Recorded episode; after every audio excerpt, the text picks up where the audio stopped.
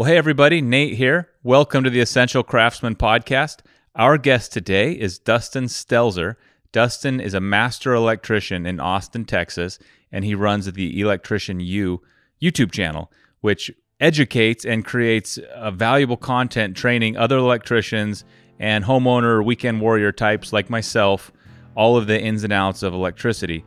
He has a really neat and what, what to me was a unique view of electricity as a whole, separate from the trade and the trade skills, but almost more centered around the way that electricity uh, in the physical sense interacts with our lives and technology.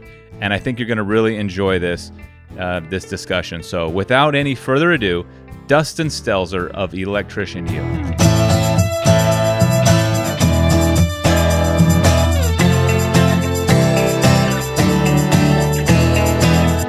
Will you just walk through your career, kind of big picture for me, and then we'll dig in a little deeper? But I know you're deep into an electrical career that that probably started when you were, uh, you know, right out of school or something. I don't know, but could you kind of catch us up on on what your career's been like so far?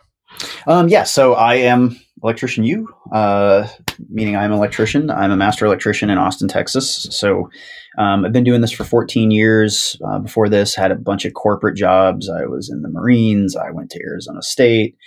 Figured out the college thing wasn't for me, but I've gone back to several different colleges because it's like, oh, I'm gonna go do art now, or I'm gonna, you know, mm-hmm. I kept like the classes would interest me, so I would go and take some classes and realize it was like you know eight hundred dollars a month or something, and I'm a, a, single parent paying child support. It's like I can't afford to go to college and work and keep a roof over me and my son's head. So mm-hmm. uh, this came along. It was my I was doing a tile job with my dad for an electrician, and it was a buddy of my dad's. And when he came home, my dad was like, "Hey, are you guys hiring electricians?" And he's like, "Yeah, just go in and, and talk to the boss and."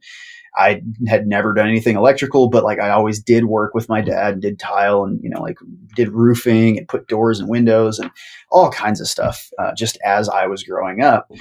And went in for the interview and uh, like he was willing at the time to pay me 15 bucks an hour. So this was back in like 2000, like 14 years from now would be what 2006 ish somewhere around there so it's a really good wage for somebody that has no clue what they're doing yeah. you know so it's like okay this isn't a restaurant job anymore yeah. this is like something i can actually take care of my kid and pay child support and keep you know, uh, rent at a place by myself. And like, it was just a really good thing.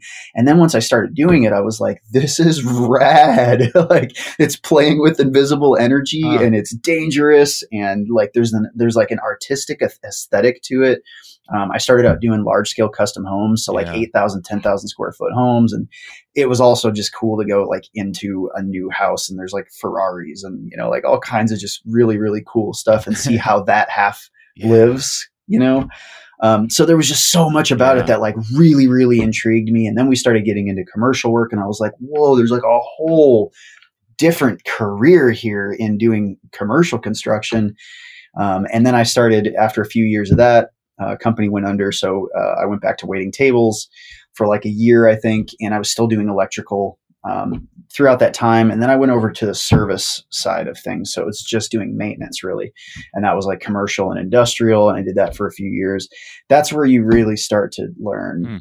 like what being an electrician is. It's not just installing wires in a house anymore. It's like mm. motor controls and schematics and having to know code and electrical theory and all these different things that you just like you expand your mind so much going into that kind of environment.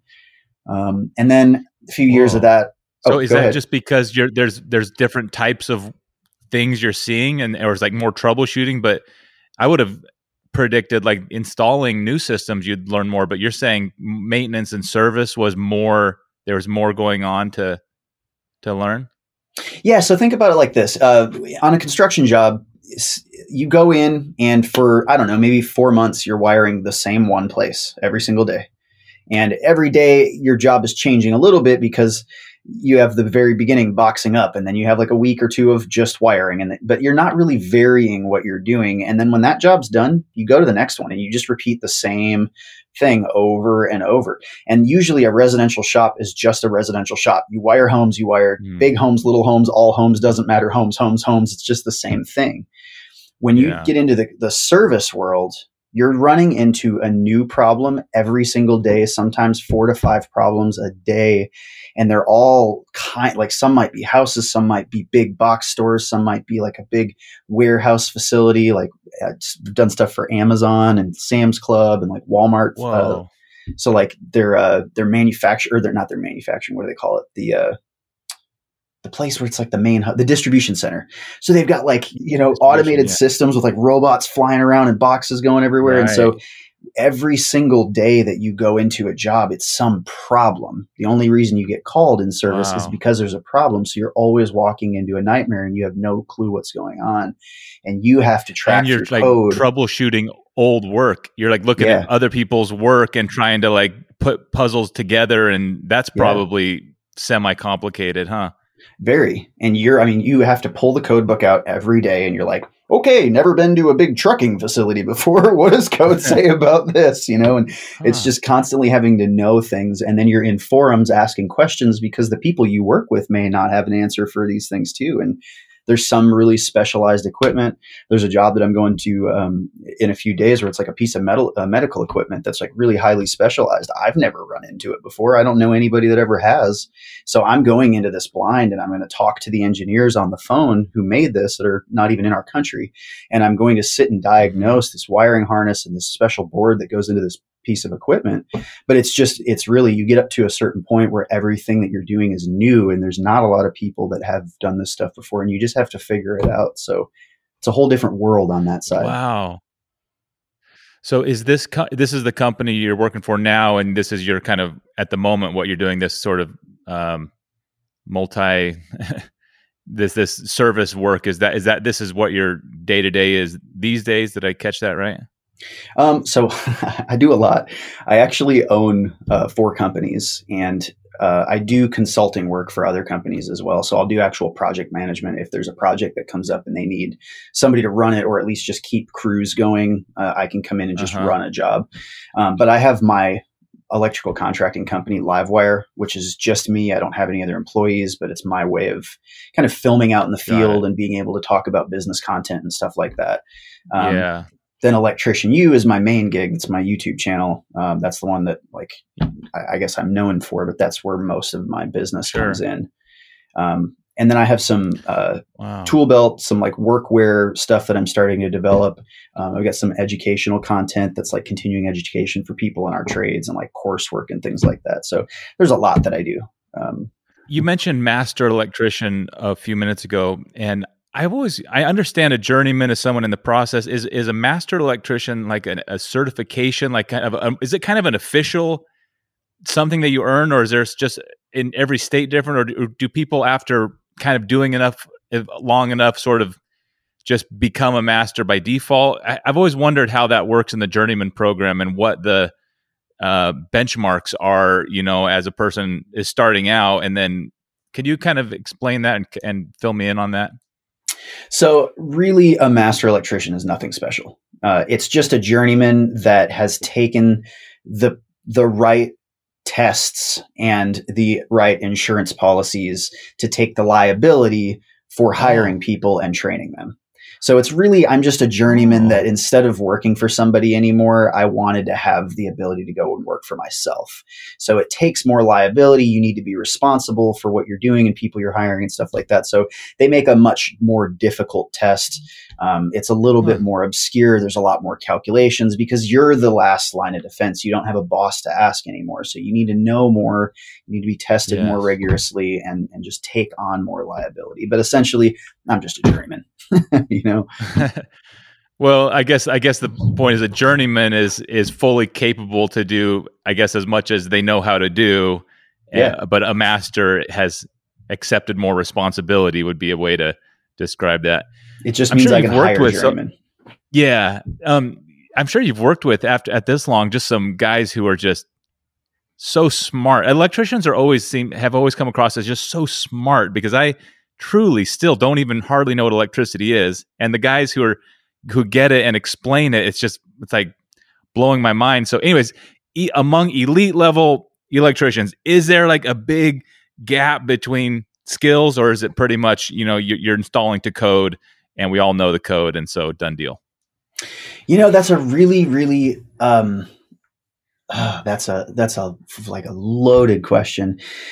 so the people that I've worked with that I think that I respect the most are the ones uh-huh. that that passion to learn have never gone away, and they're like uh-huh. 60 uh-huh. and they've been doing this for 40 years. So you know, like I I'm a master electrician, sure, and a lot of people watch my stuff and and they think I know a whole lot, but really I've only been doing this 14 years. So like I'm still pretty wet behind the ears compared to a lot of guys that are hitting retirement age that have been in this for longer than I've even been alive. You know what I'm saying? yeah. So when I when I say that I think some of the best electricians out there are just the people that have not lost that spark. So sort of, you know, they're still out in the field. They still mm-hmm. love running across problems and solving problems. They still love training people. They love this. They love all of it. Those are the best. Mm-hmm. And usually the people that love this stuff yeah. that much continue to love it for years and years and they instill that love of it into other people and they keep on carrying traditions and they end up having maybe having a company or being the superintendent at a company and they have a direct influence on a whole lot of people and they kind of bring a lot of people up with them. So a lot of really great companies are mm-hmm. because there's a a couple of really outstanding electricians that have made a bunch of other electricians um, same thing with families, really. You know, wow. like you can have kind of a crappy family and it just spreads seeds through the generations, or you could have like yeah. an outstanding family. Um, but yeah. I think there's a lot of people that are doing this as well. I think in any trade, this is true. I think probably 75% of the people in any trade or job just hate their life and they hate what they do and they're just doing it for a paycheck. So yeah. that's no different than uh, for electricians. It's just that the people that really know and that stick around, a lot of times they end up wanting to teach or they because they love it so much they like explaining what it is to people all the time. So they make great teachers. And i think yeah. people that teach yes. are really great uh, really great electricians. But on the other side of it people that don't teach that sit out in the field and still love this are also still really great electricians. At, at what point you're a great teacher. At what point did you find yourself kind of teaching and like sharing the things you learned. I'm i'm i'm guessing it was pretty early after you started learning uh, these things. Did you did you kind of at what point did you start you know sharing and teaching the things you know? Not all not all electricians or tradesmen tradesmen do that. Sometimes the approach is much more kind of trade secret oriented but um, i think this as early as i could. So i'm a i think i'm a rare case in at least in people that I've met, I've always tried immediately the second that I can get a license to um, to get it right away. Um, and anytime mm-hmm. I can qualify for something, I'm there. Like I'm hungry, chomping at the bit. So my first thing was in Texas. We have a license called a residential wireman's license, and you can get it at two years, and it just means that you can run residential jobs and you can have a helper under you. Um, can't do anything commercial, you know, like you still need a lot of observation because you've only been doing it for two years. Mm-hmm. Um, but at that point, I had also been doing side work for two years. So like every night, every day, every night, all day, every, you know, seven days a week, I was doing as much work as I could up until that point. So I had a lot of experience. I like to say that I had four years of experience in two years. Yeah. Um, so once I hit that residential wireman's license, um, I got a helper. And so at that point, it was like, whoa, now it's not just me trying to wrap my head around stuff. I have to un- like out understand other people so that I can re-explain something in a way that they can understand it. Uh-huh. And so I just I think I always the short answer is I've always loved this enough that I've found it mm-hmm. so fascinating. And I was reading books about energy and, and all of that. So I was always sharing it with my friends around, but nobody cared because none of them were electricians, you know? Yeah. But I'm like, but like, but like a motor turns and it's like, you know, generating electricity, you know, they're just like, who cares? Yeah. But once I had an apprentice and I had my first pr- apprentice was actually um, who my video editor is right now. Um, but he was really intrigued because I was really intrigued. So like the more intrigued he was, the more intrigued I was, and we both like just got really excited together. So having a really good helper kind of made me want to be a really good teacher. I can't remember. I, I read this on Twitter, and it's there's conventional wisdom to this point, but it's something to the effect of it's almost counterintuitive. You think you can learn a lot from like the old master who's been doing it for 60 years, but a lot of times it's easier to learn from someone just only a few steps ahead of you because the moment where they learned whatever problem you're learning is so fresh for that person whereas someone who's you know 100 miles past it they almost have a hard time understanding you know wh- why you could a person couldn't get that and So when I'm thinking about you, you know, getting your residential wireman's license and then explaining it to an apprentice, man, I, I have a feeling that was like some absolutely high quality learning for that fellow. Just bang from a good teacher who learned it a handful of years ago, and uh, that's pretty cool. I I think there's something um, pretty neat there. I'll, and also on trades, you know, I know there are some trades where unfortunately the limit of things you even can learn is uh, well i'll say there is a limit for example uh, i don't know maybe just finishing drywall comes to mind where it's, it's very much like an art and it's very much muscle memory and there is a lot to learn but there's certainly not you know 60 years of brand new information and new tech coming so from that aspect the world of being an electrician is is really cool. There's just unlimited. I mean, high voltage and low voltage and commercial and generators and mines and uh, unlimited. It just seems like unlimited things to learn. So, what a great career for someone who's oriented that way. I think so. Yeah, uh, and I tell a lot of my my followers that um, if you're gonna get into doing this, don't like I think it's really valuable for you to to be employed with somebody and be long term with one employee or one employer that like treats you really well like there's no reason to leave for an extra dollar an hour you know like we need to have the, the ability to stay and be loyal to a company if they take care of you mm-hmm. you take care of them you know but in electrical, there's so much to learn that if you yeah. want to be a career electrician, you're really stunting your growth by sticking with one company, regardless how good they are. And yeah. I think every great master electrician knows that. They know like it's in the best interest of my guys to get more experience. And most of the time, if you're a great uh, employer and you you really take care of your people, they will come back. So uh, I think one of the things I have a, a, an older guy that um, has hired me like six times probably because I come back. You know, like I will go out, venture out, do something at all these other companies, gain a whole bunch of knowledge, come back, be way more useful because it's like I would have never learned the truckload of stuff that I had just gotten. And then you come back and none of those other people had learned anything different because they've been still at that same kind of thing. Not that they don't learn anything different. It's just you kind of get pigeonholed if you stay in one sector. And every there's so much going on with electrical work that every company kind of has to have their niche. And so there's so many niches yeah. everywhere in electrical. But I really I tell people all the time, like if you go in the union, it's a really great thing because you get a lot of exposure. They can send you around to do a lot of different work, and you're just becoming a better, uh, more well-rounded electrician. And your limits to understanding what electricity is and how it works stay small if you stay small. And the more things you come across, the more you're like, oh, I understand it. Electricity, none of us know what it is. Like there's not this ethereal thing where there's this wizard guy out there on a hill somewhere that can finally tell me what electricity is. Like even electrical engineers have no clue. Like we ju- we just don't know. We have these theories and these ideas and understandings and particle physicists and you know there's there's just a lot of like little theoretical understandings of electricity, but the fact that we can't observe it like there, there really is no knowing what electricity is. So you just get to a certain point where it's like, okay, I understand everything the best that I can. And the more experience you get, that that just like it widens it, um, and you get a better understanding. Wow. So I got to wind that back because make sure I'm. I, I've always visualized, or at least imagined, electricity as electrons moving. I hardly even know exactly what that means. So what you're saying is, at like the the, the real scientist people, there's not like a consensus or like a very clear uh, how do you say that? In other words, what you're saying is we don't actually understand exactly what electricity is. In other words, is that am I getting that? Yeah. So the, let me let me rephrase that statement because there's going to be a lot of comments that are probably going to like f- flame this whole thing. There are a lot of people who have very different understandings of what electricity is. And huh. these are all highly reputable people. There's uh, NASA scientists that I found that I watch and listen to them on Twitter or whatever when they speak. I read their books. I read uh-huh. uh, uh, particle physicists, astrophysicists. I read a lot in the scientific community, but even in science and like in chemistry. Uh, books, you know, like everything that you read doesn't matter if it's actually a college level physics course. Uh-huh. They talk about what electricity is differently.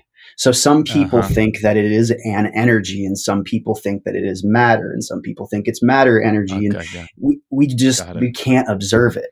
You know, it's like yeah, uh, yeah it's like trying to have a conversation about God if you believe in God or whatever without actually you kind of just have to have faith in electricity really it's the silliest yeah. thing yeah. but we can model things with it right like we can mathematically calculate and get values and we can measure something weird is happening here and and it seems to be repeatable over enough time so let's just put this theory together and say that there's these little electron things you know like that's yeah. that's our best guess as to what is happening yeah that, you know, there's two other things come to mind where that have the same sort of um, situation that I that I've heard. One, gravity. Someone was explaining to me at high level, grav. They there's a they have, people have scientists, you know, physicists have a really hard time understanding how gravity works, and I'm thinking, well, large matter attracts uh, other mm. matter mm. to it, and that's obviously just like the dumbed down way for yeah you know, elementary kids to understand it. And actually, flight also. And I I could be I'm way out of my lane, and somebody yeah might be flaming me, but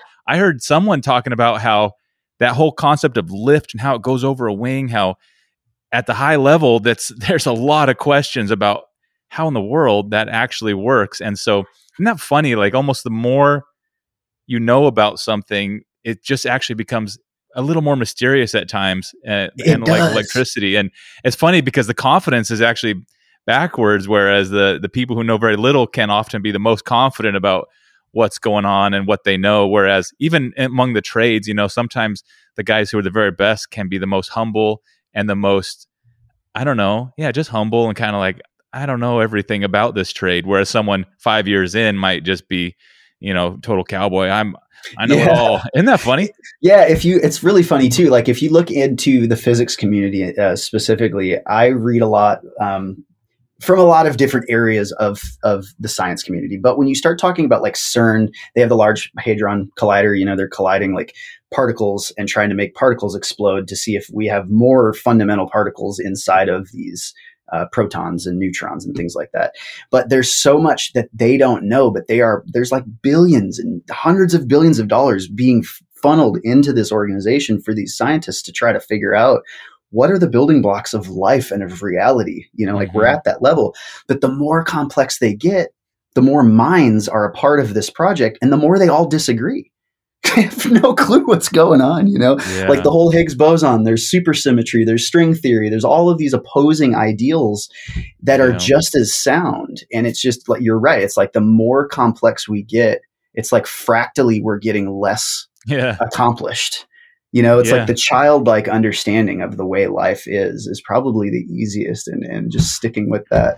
Like sometimes I think dogs have, are far more fortunate than us. They don't have language to confuse them so much. Yeah. So about elect about in the world of electricianing, let's say, what parts or or zones or quadrants of the industry are you kind of the most interested in or excited about or learning about or would you like to um, learn more about that, that you haven't ventured into yet? Um, so there's some things that I am working on uh, technology wise to change the kind of technology electricians have at their disposal to be able to go out and do their job. Um, one of the things I've noticed as an electrician is there's a lot of guesswork. Um, there's a lot of when when a customer calls us, a lot of time they'll be like, "Hey, a breaker tripped. Will you come out and help me figure out what it is?" And I get out here and they've already flipped the breaker back, and the problem's not oh. there anymore. And it's like, okay, I mean, you want me to charge you 150 an hour to walk around your house and like look at things, or you yeah. know, you should have left it in the state that it was in, or there's just weird values and there's things that that are not. Um, there's there's things that are not really being recorded, and a lot of the uh, the ways that we view electric electrical is not in a visual kind of way. And i am learning through making videos that if I can put animations to really difficult concepts, it like puts this light bulb on people's head.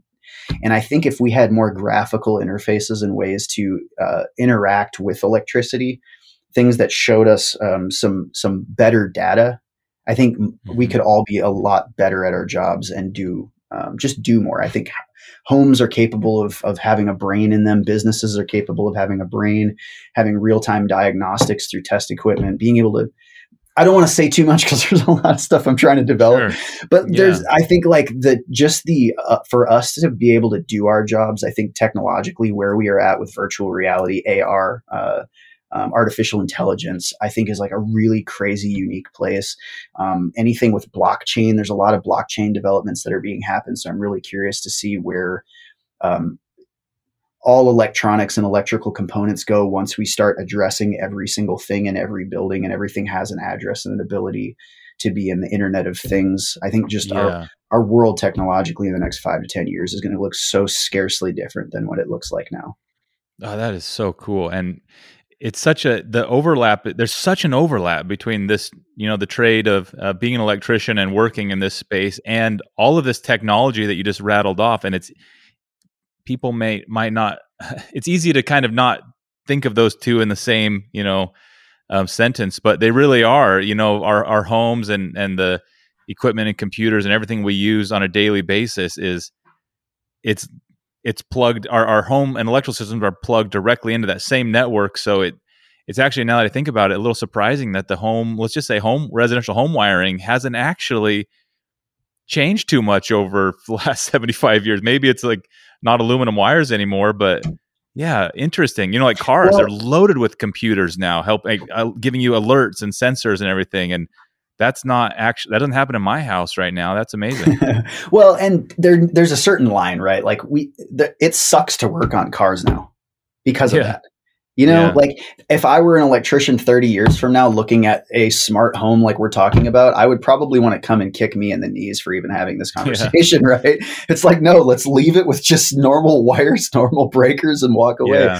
But the smart technology that's happening is not going away you know like yeah. this device is getting way more and more enhanced as we go so the way that i see the future happening is i, I think a lot more things are going to go to a lower voltage to a more sustainable kind of usage of mm-hmm. electrical only really big things that require like uh, 220 or you know like really big heating elements and things like that i think everything's going to start lowering in voltage. I think all of the the breakers and panels are going to be smart so they're like i think every breaker instead of having to have like an arc fault breaker and a ground fault breaker and a dual function breaker i think every breaker in a house being smart and having analytics inside of it to analyze anything that's happening in a circuit and then the entire panel itself having some kind of programmable uh, module that kind of automates uh, shedding loads and things. Just I, I think there's going to be way more tech going into this stuff, and if there's not, I think we're doing something wrong.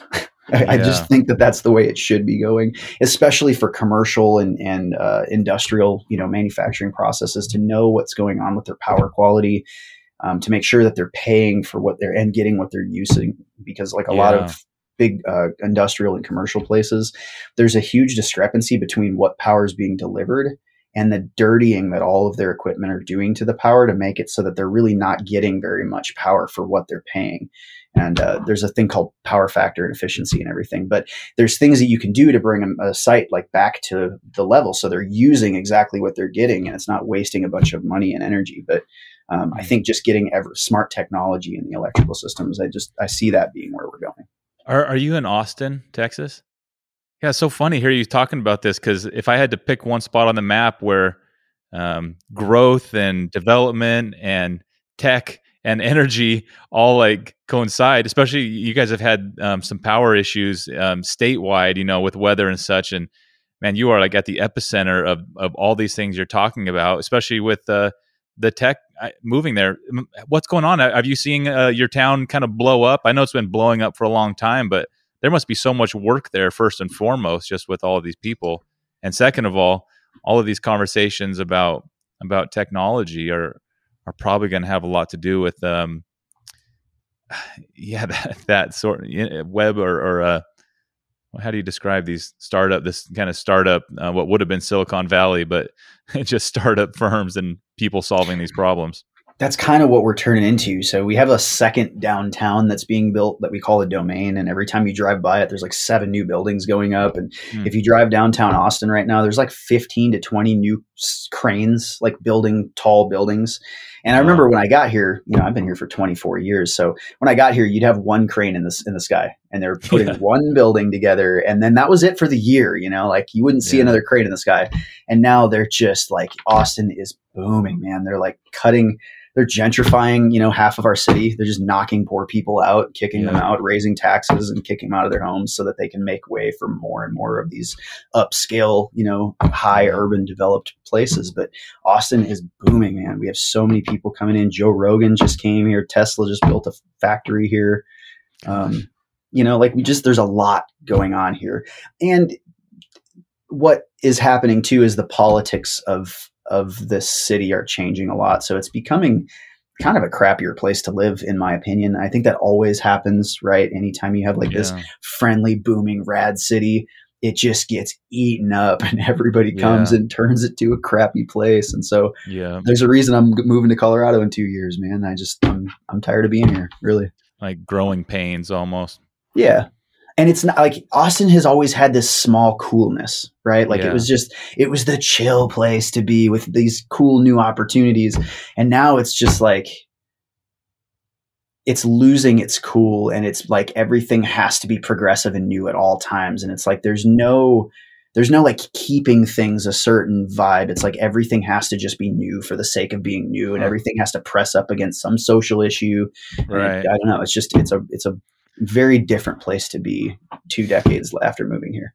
Um, let's talk about social media because I'm really interested. You've been making videos and putting content up for quite a while, and it's just blown up. You got a big audience, and it's it's just amazing. What what kind of got you interested in doing that? We talked about teaching, but there's a lot of work that goes into it. That especially at the beginning phase, it, it takes a lot of work, and I'm sure at some point you uh, were sacrificing, you know, time when you could have been making money to put these videos together and how did you kind of get this idea to start making content online and what's your goals with it? Um so when i got my master electrician's license uh, in 2016 i decided i want to start my own company. That's something i've been looking forward to just instead of making an hourly wage actually making you know decent money. Um, and so I th- I was trying to figure out ways to get my phone ringing. You know, like the first two to three weeks of going out on my own and like trying to put an ad on Craigslist and like on Angie's List and Home Advisor. Mm-hmm the phones weren't ringing, you know. So I was like, shit, like I got to do something. Maybe if I start putting some YouTube videos out, maybe some Austin people will see it and hire me. So I just tried everything. I tried Instagram. Like I followed Gary Vaynerchuk for years, and he yeah. was a big influence in my methodology for how I present myself as a brand. Um, but once I started filming everything, it kind of it was like I, what I was trying to do was just show true transparency for how I was doing my business. Instead of talking to customers, I was talking to electricians. And I don't think I really meant to do this, but it was just like I would start doing something about, okay, well, this is the advertising I'm using, and this is how I'm making a Facebook advertisement. You know, like this is how you target somebody on Facebook to make an ad. And and like Angie's List really sucks and Home Advisor is great and don't use the, you know, I just started to kind of like make videos like this and a bunch of electricians started watching it. And so it became something that was really fun for me to do the more people started watching it. I didn't really care about the customer aspect of it anymore. It was just kind of something within my community. And then I started to talk to one of the mm-hmm. journeymen that I worked for uh, or worked under a long time ago. And he was just, we were talking about the whole skills gap thing. And it was for the first time, it was something I really thought about. And he was like, you know, somebody really needs to make like a podcast or somebody needs to start doing something about this whole skills gap that we have. And it's going to be the younger generation that does something about it. And it just got me thinking, I'm like, I should, mm-hmm. I should like make videos that show electricians how to do electrical stuff because there's nobody out there doing that. And as I was coming up, I wanted visual like stuff to teach me like what does a capacitor do and what does a sine wave even mean? And there's just nobody doing it. So i was like screw it i'll just be the one that starts to do it. And so i started a second channel called electrician u. Um, the first one was journey to master. And i put one video on there about the test equipment that i liked. And then i didn't make any other videos. I decided to close livewire down. I was just sick of doing the business side of it. And i was sick of customers calling me at one o'clock on a Sunday morning. And, you know, like I had hired people, so I wasn't even doing the work anymore. I was just doing estimates and taking phone calls. I'm like, this mm-hmm. sucks, man. So um, I just kept making videos, and then uh, Home Depot got a hold of me, and they're like, "Hey, we'd like to sponsor you and throw some tools in your hands, and we'll give you X amount of dollars for a full year of of doing tool reviews for us." And I was like, "Whoa, whoa, whoa, whoa. like this this is a scam email, right? You know, and like I had a buddy of mine read it, and I'm like, "Is this for real?" But that they flew me out to New York City, and there's some other influencers out there that I got to meet that were doing this as a full time job, and I'm like, "Holy crap! Like you can really make money making YouTube videos."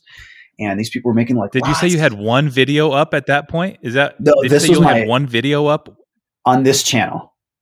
So I had Journey to oh, Master, okay. and I think oh, I, I probably had like thirty thousand oh, okay. followers on that channel. Okay, I understand. But, I understand. Got it. But they weren't interested in that channel. They were interested in this because they saw me holding tools and they saw all the positive, the views yep. and the positive like comments and everything, and they were like, "Let's let's put some like Milwaukee stuff in this kid's hand while he talks about stuff.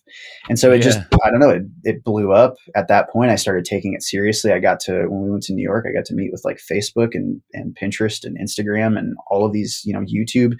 And they were like, here, this is how you make it big on our platform. You do these things and you do them consistently over a long time and people will care about you. okay, so now I'm a YouTuber. That's um, it's just amazing. It's it's so funny how what can happen with just like kind of sustained effort, made a lot of videos over a long time without anything really magic happen. Then all of a sudden, bang, there's a there's a reaction, and it's. I, I talked to a guy a couple weeks ago who was talking about it, and he said, separate from in his business, he was getting calls from clients and stuff, but just even the the network of, like i'm imagining you you probably met a lot of other electricians and learned a lot from viewers chiming in and such and even in that in the niche of electricians you have quite a name for yourself at this point simply from putting out information and things that you already knew. It seems like like people tradesmen should be doing this to me. I know whether they have a long-term plan of building a big audience or whatever, but putting content online is a a very low cost and low risk investment with that can really have some cool upside, you know, for for them that it's hard to foresee. Yeah, I think the passing down of knowledge from a generation to another generation is what the trades are, have that's so valuable that a lot of things don't have. You know, a lot of things you to be able to learn, you have to go to college and spend six figures just to be able to sit at the yeah. table and talk to somebody to start learning a craft. But this, it's like, no, you just go out in the field and you strap up, you pay maybe 150 bucks, get some cheap tools and start out. Yeah. And you, you know, you get treated like a dummy for a little while, but cause you are, you know, and then you, yeah. you just start building your knowledge base and you're getting paid the whole time. You're getting paid to screw yeah. up and learn stuff. So, I yeah, I just think the constant passing down of knowledge is is the thing that needs to continue happening. And you're right, you mentioned earlier there are some people that want to keep the knowledge and not give it away. There's some close groups, uh, trade organizations, things like that, that don't want to share knowledge with anybody else. They want to keep everybody in their own bubble. There are people in positions that are threatened that other people coming up will take their position away. There's always going to be that everywhere you go, mm-hmm. right? But by and large, I think what the reason that most people watch me is because I just give everything away for free. I know I've been doing this for five years. I'm only right now trying to figure out like how do I pay my bills with this stuff? Like I need yeah. to start monetizing. Maybe I come up with courses, you know, like I'm just mm-hmm. now thinking about it. So me giving away knowledge for free, f- giving away everything for free has just always been the way that I do it. But I think that's why I have the audience. It's not a gimmick. Yeah. Well, how how would you recommend? Let's just say for an electrician, but it could be any tradesman that you know setting up a camera or filming yourself under your boss on your boss's time or in a client's house that seems kind of tricky to to be able to do that. And there may be someone listening who would really like to do this but just that act of like getting out a camera is a kind of a a hurdle. So how did you do that? How did you find time to you know honestly spend the energy and time on a job site to film without you know taking time from your employer or creeping out your client how would you advise someone to do that? Well first and foremost the man that i worked with that gave me my first job was not an insecure man So he did not feel threatened that this 22 year old kid was taking the pictures of the work that he was doing every day and afraid that I was going to go out and compete with him who had been doing this for 30 years. You know, like that. He didn't have, he didn't, he wasn't afraid of me and he nourished me learning. So when I got excited about something, I wasn't taking pictures to go and try to get work from other people or do, you know, there was nothing nefarious about why I would take pictures of what I was doing. I would take pictures of some pipe that I ran and it'd be like so good that I would want to show him the pictures and be like, dude, look at this. Yeah. This is amazing, right? And he'd be like, no, it's absolutely terrible. Yeah. But like, you know, keep keep working on it.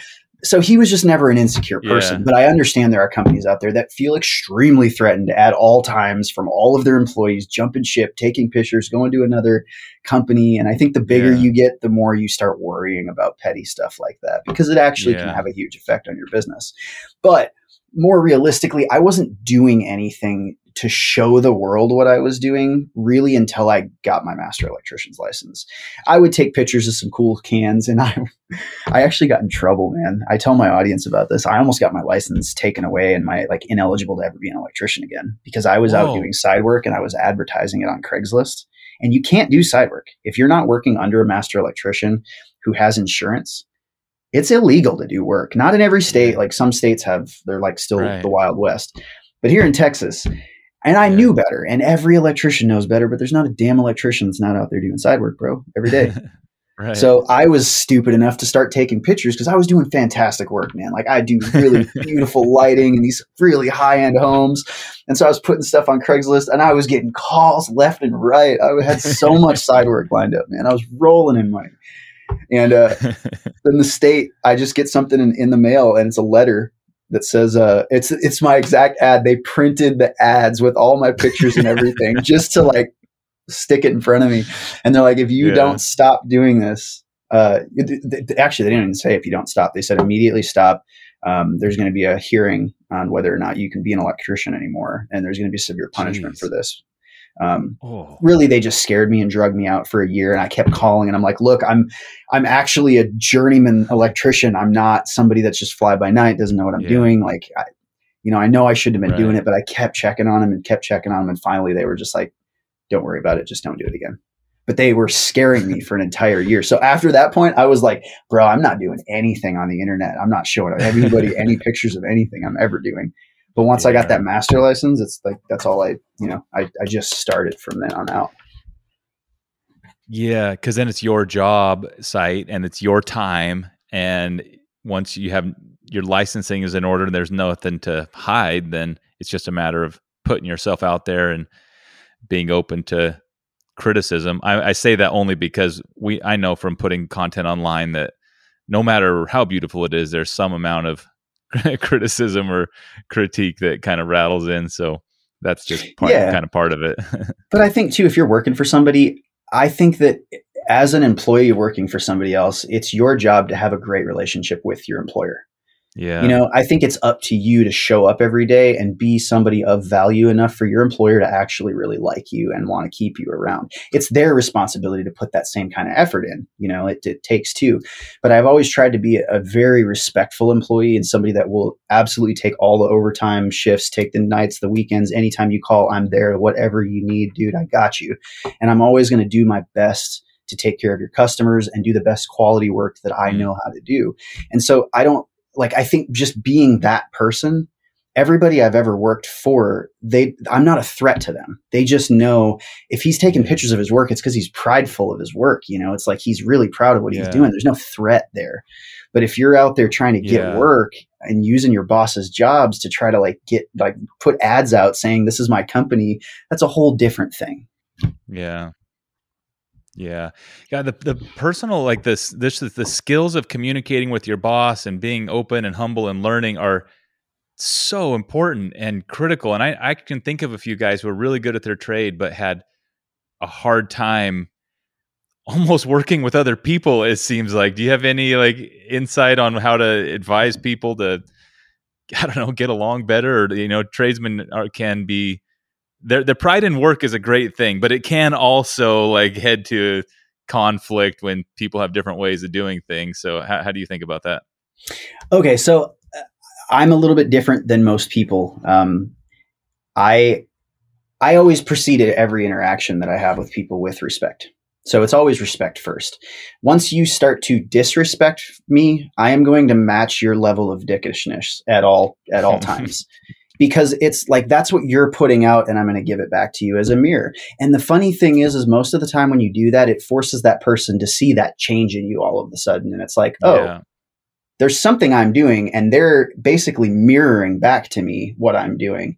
But yeah. Y- you have to be careful with it. So like I've worked for people that are really just assholes, you know, like really just yeah, uh, kind of like belligerent in their anger towards people, and these kind of people have extreme egos. Usually, they they they want to feel like they know everything, and there's a reason that they act this way towards other people. And so you have to start kind of learning each individual. Yeah. And once you start to be around them enough, you're like, oh, they're really insecure about this, this, and this. And that's why they flip on a dime and start screaming at people. Or, you know, you got to be smart and you just have to learn these people. And you, if after you observe people enough, you start to understand what their good sides are too.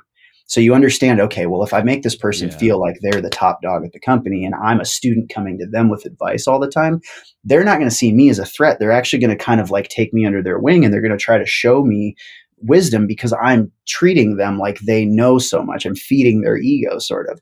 And that's just always worked for me. And if it's yeah. somebody that like knows a lot that's a jerk and they speak major uh, like the majority of Spanish and they don't speak as great English, there's usually a language barrier which makes them be an asshole and the, the, us like not know what to do. I just start trying to speak Spanish and I ask them how to like how do you speak Spanish and how to you know like start asking about their culture and like yeah. and like asking them about their food and if they'll give me some of their food for lunch. I don't know, just caring about them, really just caring yeah. about what's important to them makes it takes the edge off of them and it makes them see you yeah. for you rather than see you as this person that they got to dump time and train in and they're tired of asking or being asked questions. You know what I mean? You got to come to them as a person. It seems to work. It's awesome, Dustin. I love your energy on this. This is this is uh, really cool. Hey, let me ask you one electrician question that I've always wondered, and then I'll let you go about your day. But and I maybe I should have prepped you for this. If if it's not on the tip of your tongue, no problem. But is there a difference in how conductive a solid copper wire is and a stranded wire of any given size? A difference in is there a re- why would I pick? I was just buying some twelve gauge wire for a long run. There's like stranded and solid. Can you tell me as a just a homeowner what the difference is there? Well, a lot of conductors, uh, you can't bend a conductor at a certain point if it's solid. So having the ability for it to be stranded makes it a lot more flexible. So there's a lot of times like uh, you'll see like out at an electrical service, we'll put a copper ground rod in. We'll use like a um, a number six or a number eight solid conductor and say solid yes. wire. You know what I mean?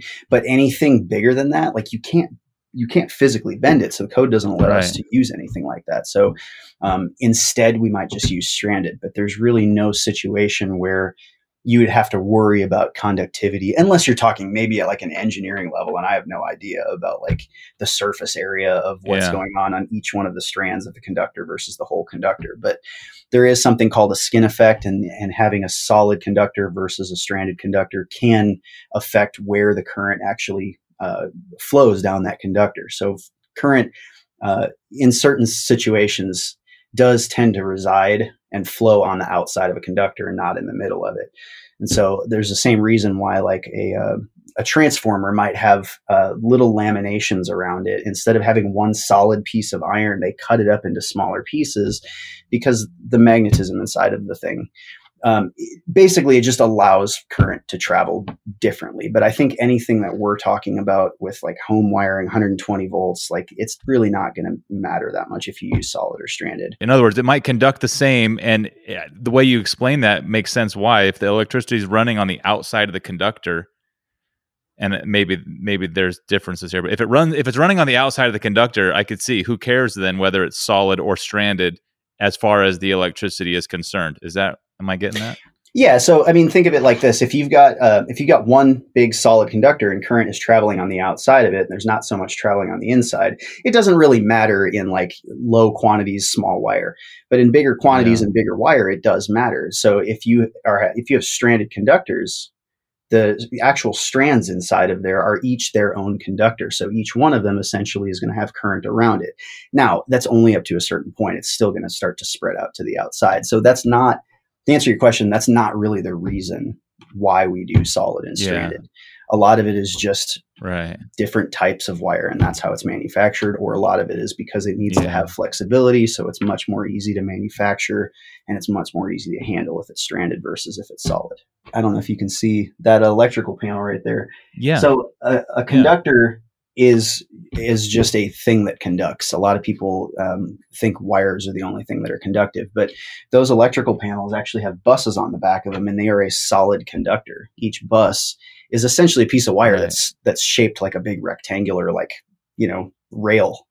Um, so if there was some reason why we should do stranded or solid i think that like you would see stranded in a lot more situations a lot more things but it's actually quite rare for us to use stranded mm-hmm. conductors um, like overseas they use a lot of like cable assemblies where everything is stranded that they run and they run like pre-manufactured cords that have everything stranded um, but most of what we use is solid conductors here was there one thing about elect say becoming a master electrician that was hard for you to kind of get and took a while and then it finally clicked? Like what what part of this trade for you was something that just took like repetitive like instruction before it clicked or or did you just kind of soak it all up like a sponge?